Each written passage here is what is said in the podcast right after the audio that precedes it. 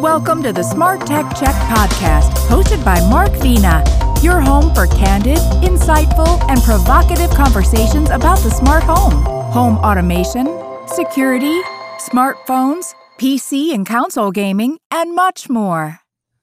Hi, everyone. My name is Mark Vena, host of the Smart Tech Check podcast. Today's Thursday, January 13th, 2022. This is the first Smart Tech Check podcast of 2022, and I want to wish everyone a Happy New Year. Today's podcast is completely focused on CES now that we've got that one under our belt. Lots to talk about that, so it's going to be a fun discussion. Uh, joining me for today's podcast is John Quain, who writes for the New York Times, Smart Cities, and Tom's Guide. Stewart Wolpin, who, descri- who scribes for Twice, U.S. Uh, News, and Investopedia. And we may get a pop in from Rob Pegoraro. We don't know where he is, but he was supposed to call in. Uh, Rob writes for, uh, that's the kind of podcast we have. You can just call him when you want. Uh, he writes frequently for Tech Policy and Wirecutter, PC Magazine, and USA Today. But uh, to the two stalwart journal- journalists that I know so well, uh, welcome to the podcast today, guys. How are you? Hey, good to see you. Happy New Happy Year. New Year. Um, now, Rob, Rob and I did go to go to CES. You know, we were the ones who put on hazmat suits and we we we, we braved that whole thing. You two guys didn't go, uh, and we're we're going to get into some topics and uh, to kind of walk through some of the things that were interesting there. But before we get into the topics, um, for each of you, and I'll start with you, John.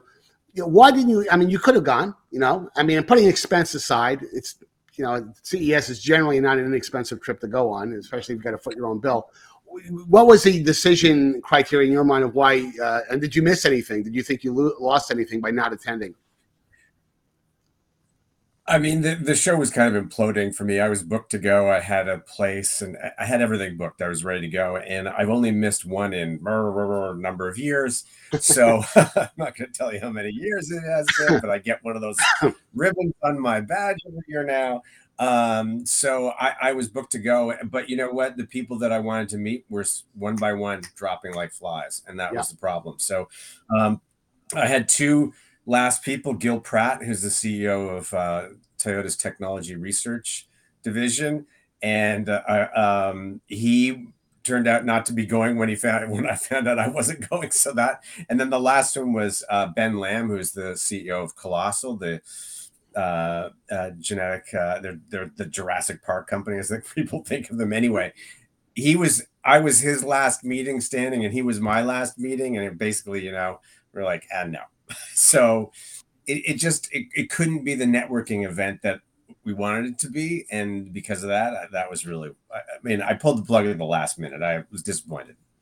Right, Stewart. Same question for you. Well, like John, I, this is the first show I, the first live CES that I've missed since 1984. So I had a gigantic case of FOMO, and like John, I, I had a, I was completely booked, had a hotel, had the air, everything was booked. But yeah. I would say probably November, I was being once the news of Omicron started to hit. I started to get second thoughts about it because while CES, uh, CTA was obviously making all manner of precautions for the show floor, you can't account for what's going on in the hotels. Mm-hmm. Um, uh, Las. Vegas and Nevada do- doesn't have the kind of strict um, vaccination rules that New York has, right. and so that that gave me some pause. The economics of it certainly gave me some pause because, in, in, in which it was combined with some certain physical issues that I'm having, as John is completely aware of since we travel around quite a bit. I have back issues. And for me to be able to economically cover the show, I have to do a lot of work. And because I'm having some back problems, I was not going to get be able to get around as much as I like. So I managed to save the expense, cover what I could from home, and had a, suffered a gigantic case of FOMO. Yeah. yeah. Well, it, you know, it was an interesting show from the get go because, like you said, John, I've never experienced anything where I'm literally on the um, at San Jose Airport um, uh, at the Southwest uh, gate, waiting to get on my flight at eight o'clock in the morning, and in real time, people are, are bowing out. Right. You know, mm-hmm. and, and and I've never you know experienced that before. Uh, in that you know you always have cancellations at meetings, but generally not you know hours before the event is going to begin. And you know I, I was really concerned about once I got to the airport once I got to Las Vegas Airport, was it um, you know, was it going to be crowded? Was it going to, you know, what kind of setup did they have? They actually did have it well, you know, fairly well set up, and they gave everyone um, COVID test kits uh, that, wow. that you could take back. Now, interesting enough, you know, is that you know it, was very much a self-policing type of thing because they didn't have they had a vaccine um, uh, uh, commitment that you had to have, be vaccinated and show a vaccine pass to get into the actual convention center and into the areas of the Venetian uh, where a lot of the uh, meetings take place. But you did not have to prove that you didn't have COVID, which seems to me kind of a, an you know, you, you, you didn't have to show, hey, I, I took the test and here's the results of the test. So it's very much, you know, you're, you're on the honor system in terms of, well, you know, hey, are you, do you feel comfortable enough that you took the test and, you know, you're okay to go on the show floor? And you know, there's a lot of people that, you know, did, were vaccinated but did know you know did take that test, know that they have COVID, and they still they're not going to turn around and get back on a plane. I mean, they're pro- they were going to probably still go to the show. So there was kind of a flaw in that system to a degree, but they did everything they possibly could. You know, in terms of the casinos were all you know protected with plexiglass and all the obvious stuff that you um, that you uh, that you've read about. And um, what what I will say, what one story that was bizarre to me, and I, I posted something on. Um, LinkedIn about this. I think I got three or four thousand views in, in like 20 minutes. Is that LG, you know, decided to cancel a couple days before, and they have an right. enormous booth. I mean, they have a 10,000 square foot area like they typically do, and when they bailed out, they couldn't remove any of the material that they've already pre-installed. So they literally left a plywood, a large plywood floor with QR codes where the product demos would be all over the place. And you know, of course, that was subject to a bit of derision by just anybody who showed up the show, uh, uh, at the show and decided to walk on the plywood floor and see that. But that was kind of bizarre. Uh, I, my, I, saw I uh, saw pictures of the LG booth. It looked like a post-apocalyptic, you yes. know, setup. It, it looked it right. just so completely unfinished, but with jarring QR codes plastered everywhere. Yeah, so that was bizarre. So I guess the question for you is that even though the show, you know, you guys didn't go, do you feel that you missed anything? I mean, everything was streamed and online. And I mean, did you feel that there was one bit of information that you overlooked because you didn't attend? John? There wasn't one bit of misinformation that I missed. It was missing people because the thing about it, like we had talked about previously about remote working and going to the office is that you miss meeting people and when you miss meeting people you miss that serendipitous interaction. of information. It wasn't anything that I might have been looking for, and there was one thing I was going to be I would have looked for, um, but it, it, was just not seeing everybody and and and exchanging greetings and how's going on with you or what's new with your company that they may not have publicized. The one thing that I wanted to look for and I didn't hear anything about was the Matter um, smart home um, um, standard that is being yeah. pushed that we talked about oh, yeah. about a month or so ago. And I would have been actively looking for Matter compatible products, but because I wasn't there, I couldn't look. And I the the virtual setup for visiting booths it was it was not as good as I was hoped it was going to be, and I sort of gave up after about a half a dozen booths. So I I don't know whether or not anybody was showing Matter compatible smart home gear. Yeah, I, yeah. I can answer that. The, the matter, matter, the matter logo was everywhere. I mean, you could oh, not. Was. It was. Now, the you really can't show matter support. You can only put a logo there, and you make the claim that whether I have Alexa or whether I have um, Siri or whether I'm using Google Assistant, this device, you know, uh, Matter allows it to be interoperable across all three. A lot of the, you know, the the, the, the uh, so that was that was good to see that at least Matter got a very strong vote of endorsement by. I, I couldn't find a single uh, vendor that did not have Matter support, but they were not showing Matter devices that are shipping in the marketplace yet. That's oh, still that, many, oh, many. That's months. interesting. Okay, that's good to know. Yeah, that, that's still many months away, and yeah, I think yeah. you know the jury is still out on whether um, you know there's going to be. You know, hey, listen, we've been to CES long enough that things that they that say they're going to happen at CES sometimes don't happen after there's uh, after CES is over. So No, John, I, that- I that- I can't. bel- I can't believe that. I can't believe that. would it's happen. shocking. It's shocking. Shocked that there's Um, gambling going on here. Yeah, right. Here, your winnings. Um, so yes, no. The one thing uh, for me, um, it's the people obviously in the events. I spend a lot of time, you know, uh, dinners and lunches and breakfasts and stuff like that with people that actually is much more productive often.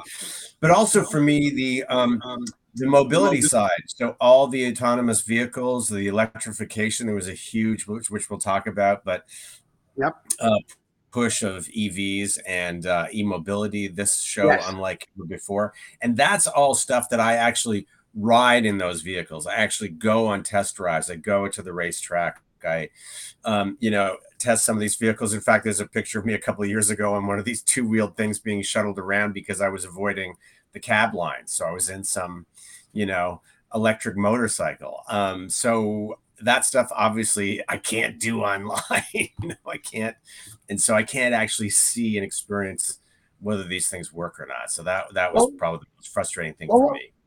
Yeah, well, let's talk a little bit about that because you know Right. e-bikes and scoot and e-scooters and that entire mobility category um, was very well represented out here. The, the one topic I want to get, especially your John, you're exactly the guy who can answer this question for me.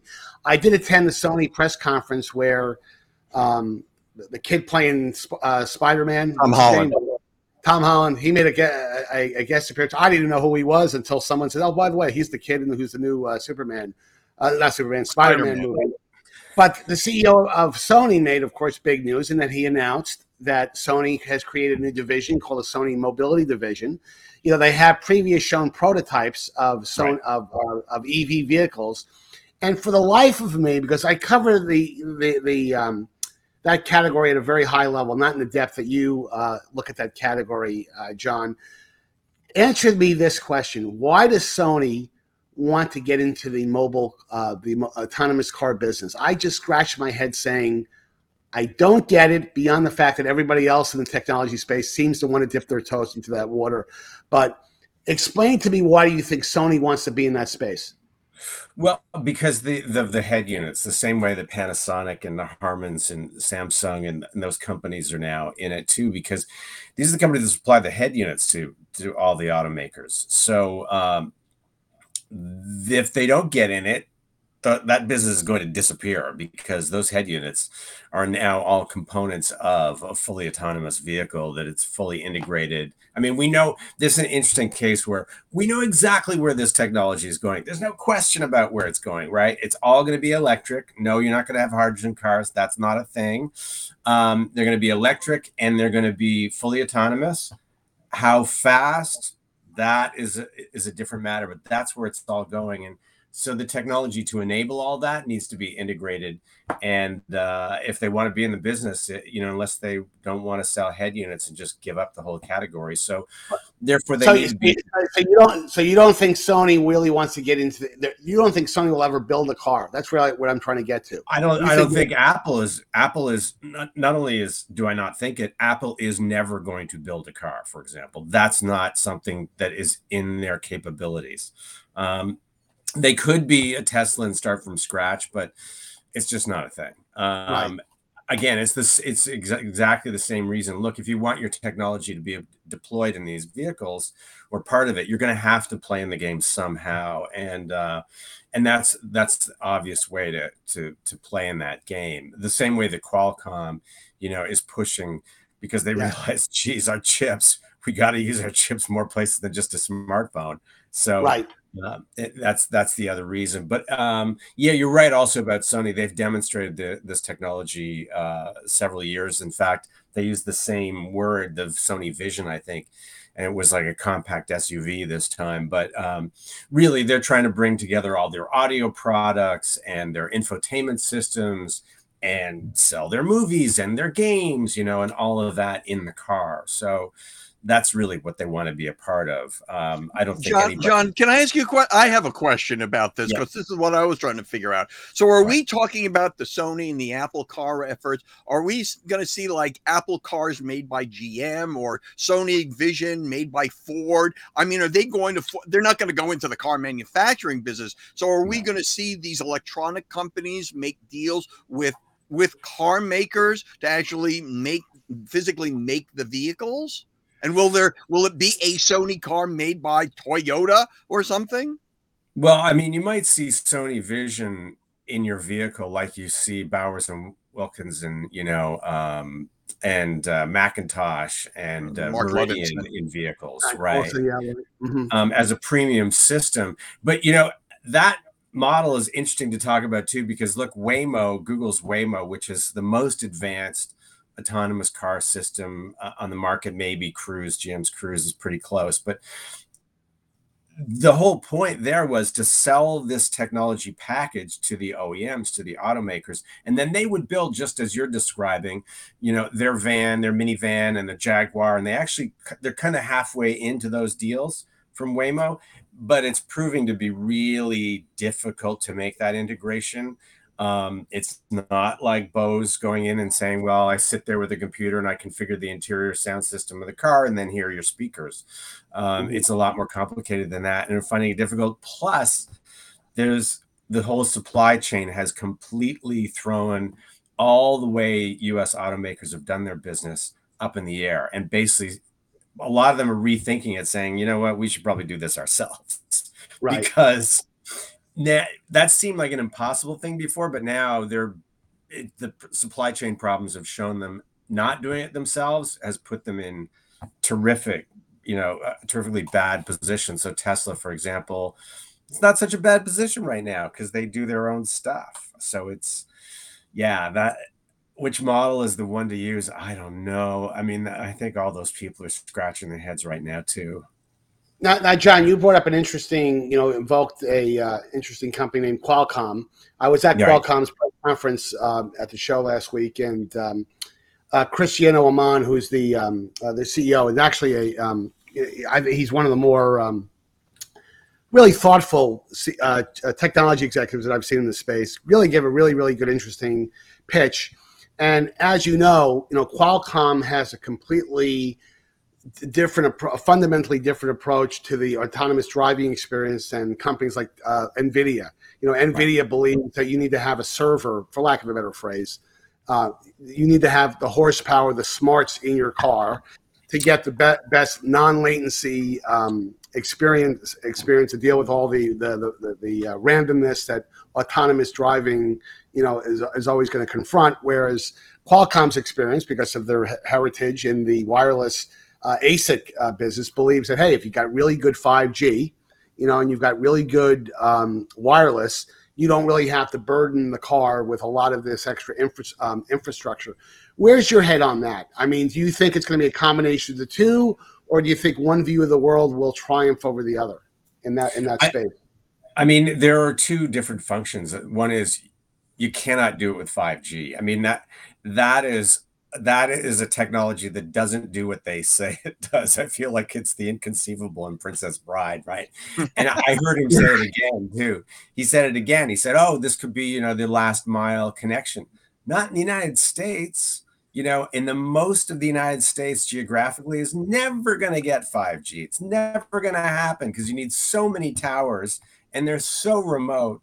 So in Vermont, you know, the way he sees it, that car would stop at the border of Massachusetts because there's, no, there's no cellular connection. Once you go through Springfield, that's the last time you're going to see a cellular connection. And 5G is worse because it makes more towers. So people aren't going to put those towers in either. So obviously, you need to have the sort of years ago would have would have been a supercomputer, but now is like you know the size smaller than a laptop. Um, right. I think that is the way to go. You're going to need something on board that can handle all those situations.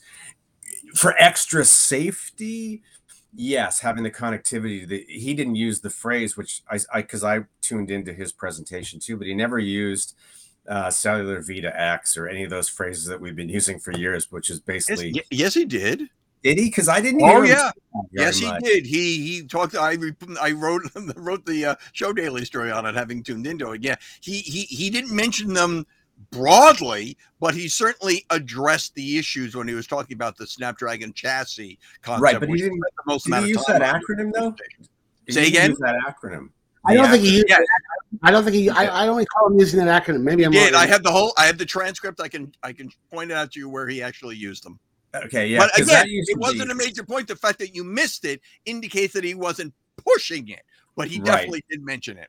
but it's still a critical part of the you know the uh, V2X's um, in the city, smart city. So I do think that is going to be a thing. Yes, I think we'll need to do that when you're if you not need to, if at all possible, it would certainly be helpful. Totally make cars safer and and protect vulnerable what we call vulnerable road users. That is pedestrians and cyclists who are not going to be part of that infrastructure, but somehow need to be um, surveilled by the rest of the thing. So, yeah, I, but uh, I think the 5G pitch is just not working. I mean, people looking at those phones going, I don't know, it's fast enough right now. I, you know, I watched the, I watched my TikTok video, so I don't get it.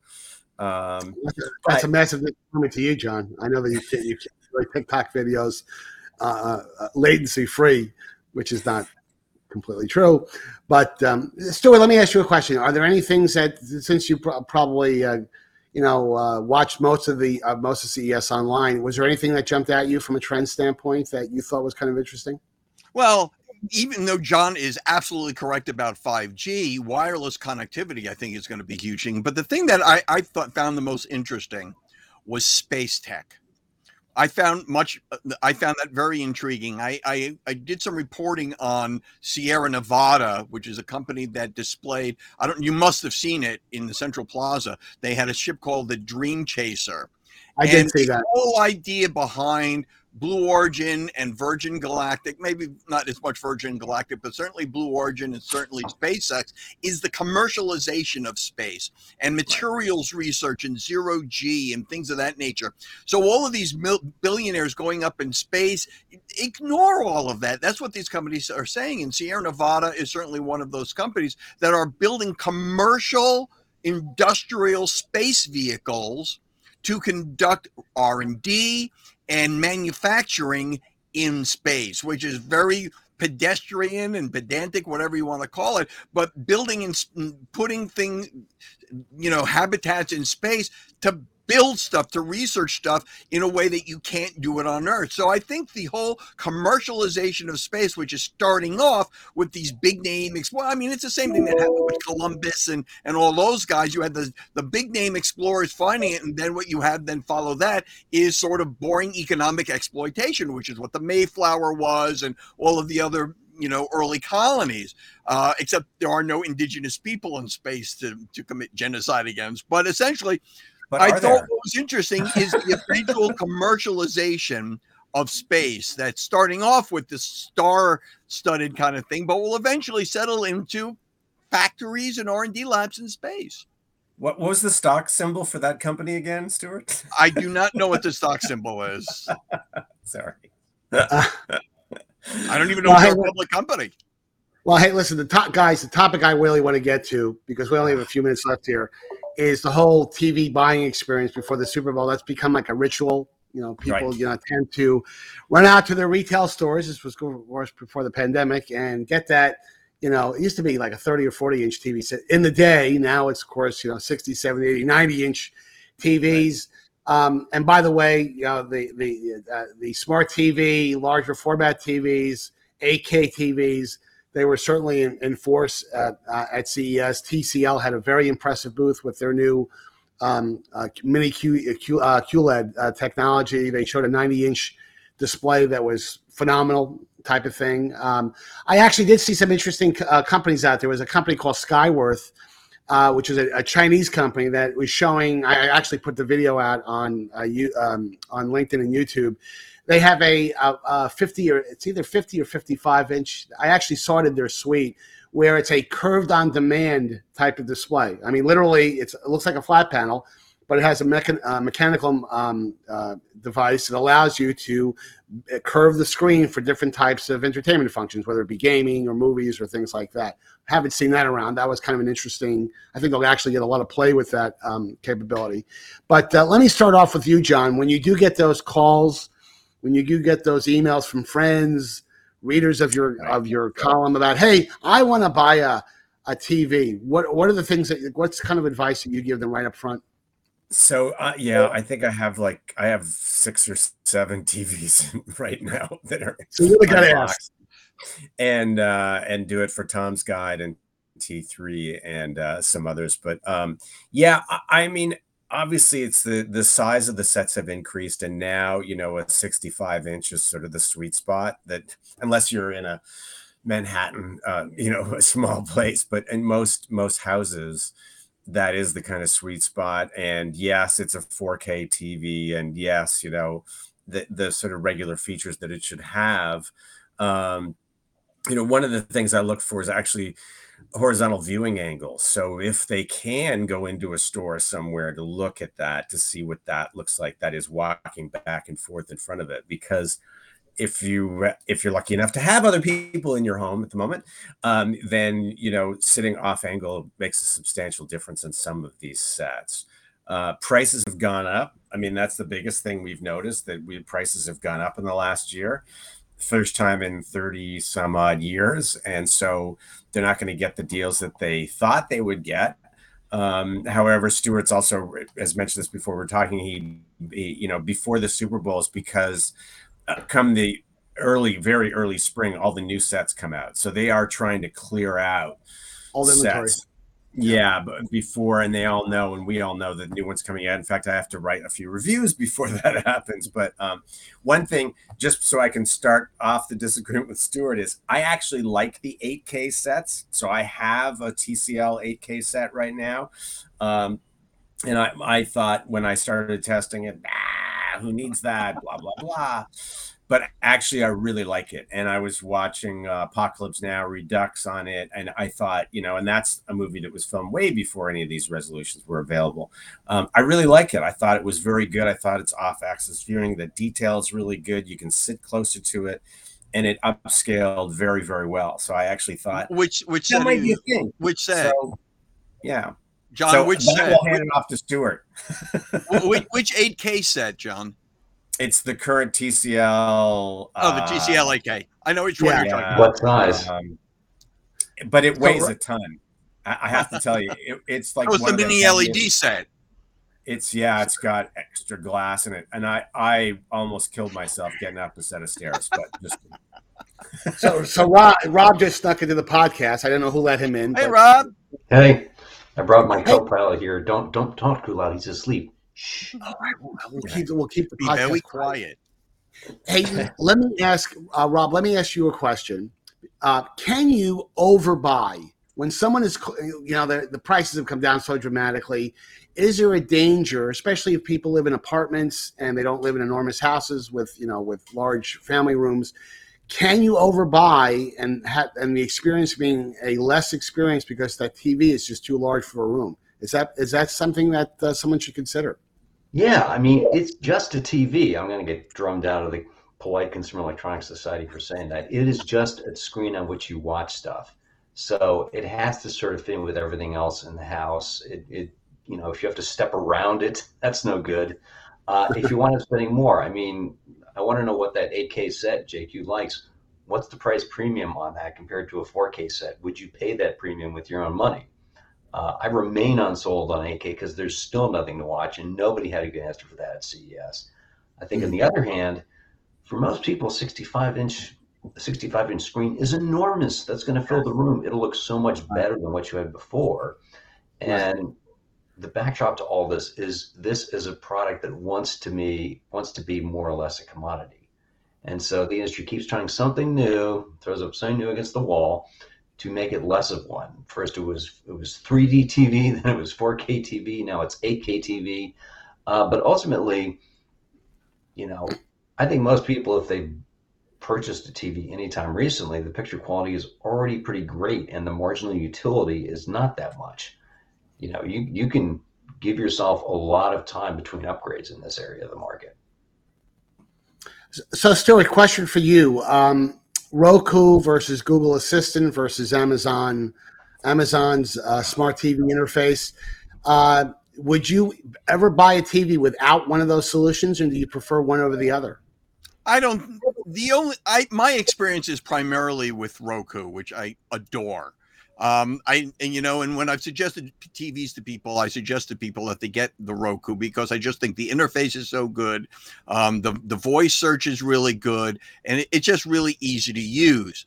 Um, but there are so many schemes. I mean, LG uses WebOS, which they seem to have perfected. The the Amazon interface just skews so heavily to Amazon content that it's it's right. hard to compare it with with the right. other ones. I I don't. I'll admit to having no experience with Google TV, but they've all worked really really hard at achieving the same things, which includes getting all the major streaming channels um, available, putting them on the remote control for one button access, voice control uh, to both search for content as well as control the TV, as well as to use it as a smart speaker kind of thing to ask it informational things like what's the weather or what's the Sierra Nevada stock uh, symbol.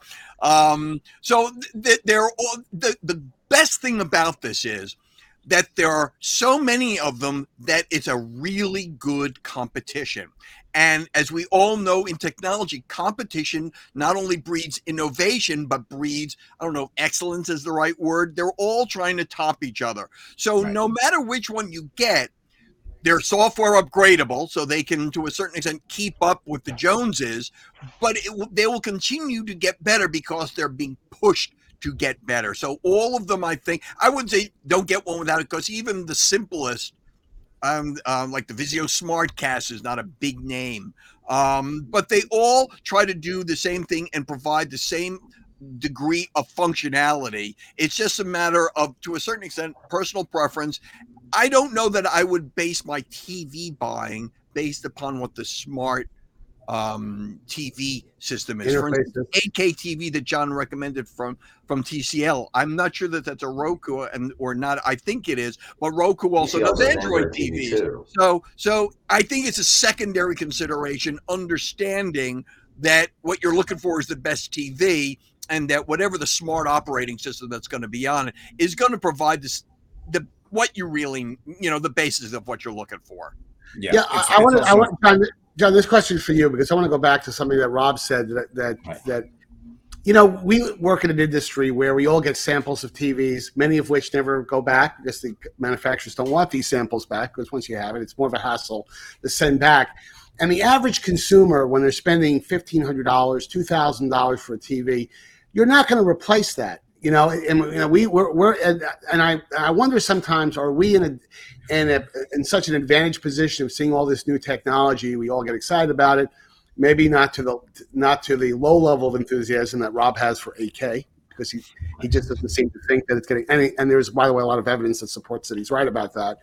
But do we do you really think that consumers, you know, react to the changing technology in the smart TV space? That it's it's it, it could be a burden, you know, making that decision to go out and spend two grand on a TV because, you know, hey, my family back in the day, you know, when we had a TV in the living room, until that TV shorted out, it wasn't getting replaced.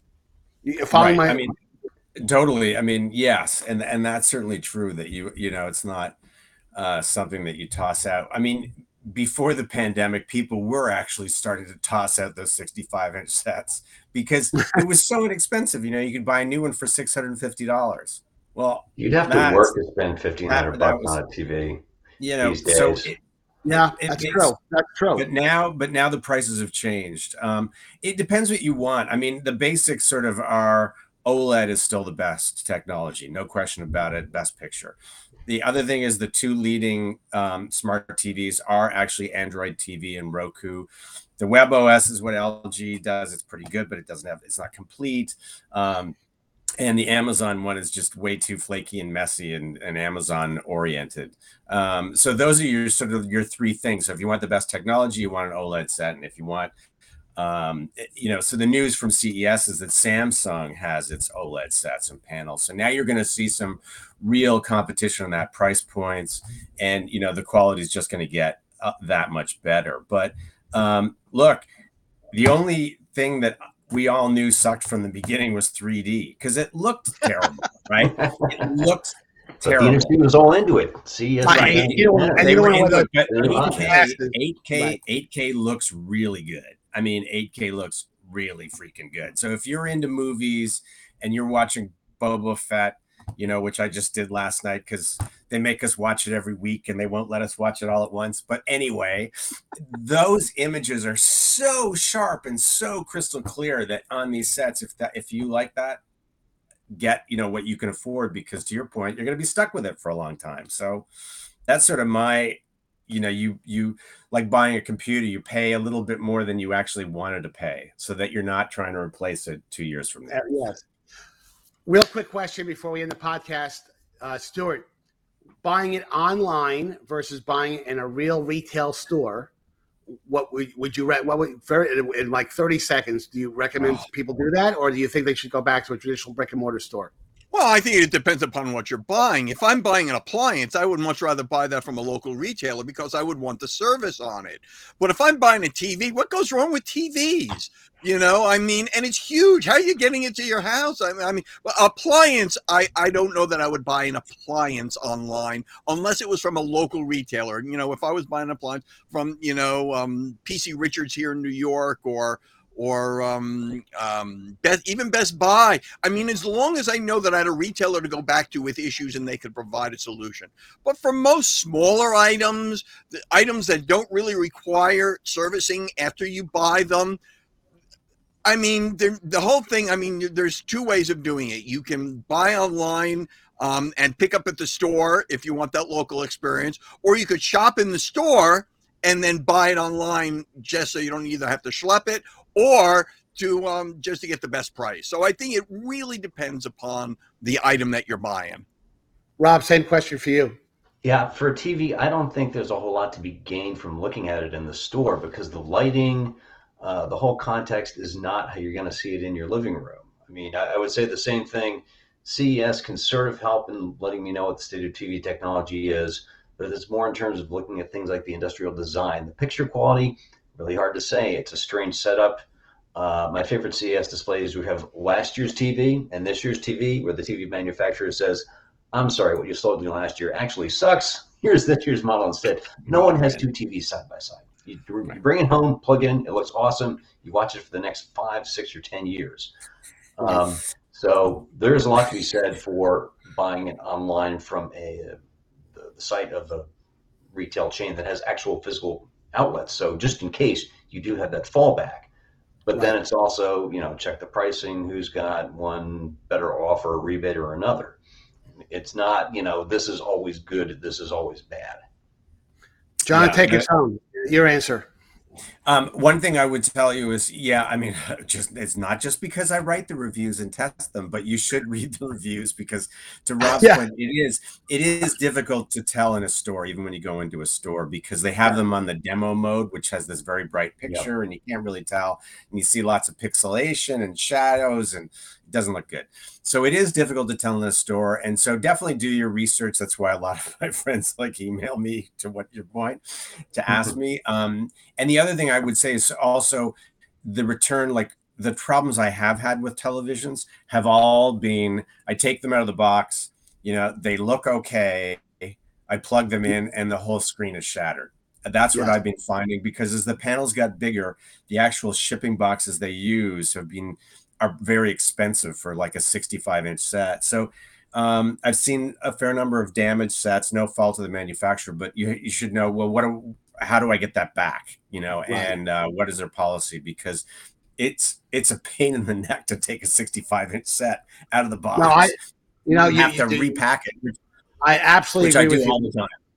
You know, most consumer electronics, and you know, Stewart, it's it's kind of like what you just said is that whether it's a PC or a laptop or or or, or a TV, if it's broken, if it doesn't work, you're going to know it the moment you get it out of the you, the moment right. you get it out of the box.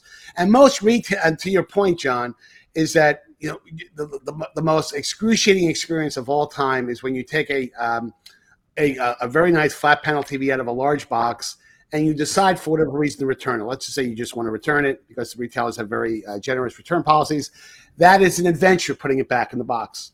You know, right. Right. and yeah. most people they throw, they throw the box out, they throw the material out, and and it's been my experience that most of the uh, retailers, the Best Buys of the world, they have very, very accommodating online return practices that they'll send something out to your house. They'll even sometimes bring a box with them uh, if you somehow threw the, the, box out for whatever reason. But uh, anyway, it's going to be a big week uh, for uh, next couple of weeks is going to be big weeks for uh, smart TV sales, and uh, appreciate you uh, joining me for today's podcast. So, guys, thanks again for joining me for today's Go podcast. Cowboys. Go Cowboys. Yeah, go Cowboys! Yeah, yeah, yeah. I'm not going to say go Giants. Uh, yeah, they'll be watching on. on they'll be all the Giants will be watching on big flat panel TV sets. And, and, uh, for our viewing and listening audience, for our viewing and listening audience, please make sure that you hit the like and subscribe buttons at the end of today's podcast, and don't forget to follow me on Twitter at Mark Vena Tech Guy. And until next time, have a great weekend. Uh, week, no, it's a weekend. Have a great weekend and hopefully Rob Pegoraro will be uh, the new GM of the Giants in, in about three. you don't want me in that job. Thanks, guys. Take it easy. Thanks. Take care.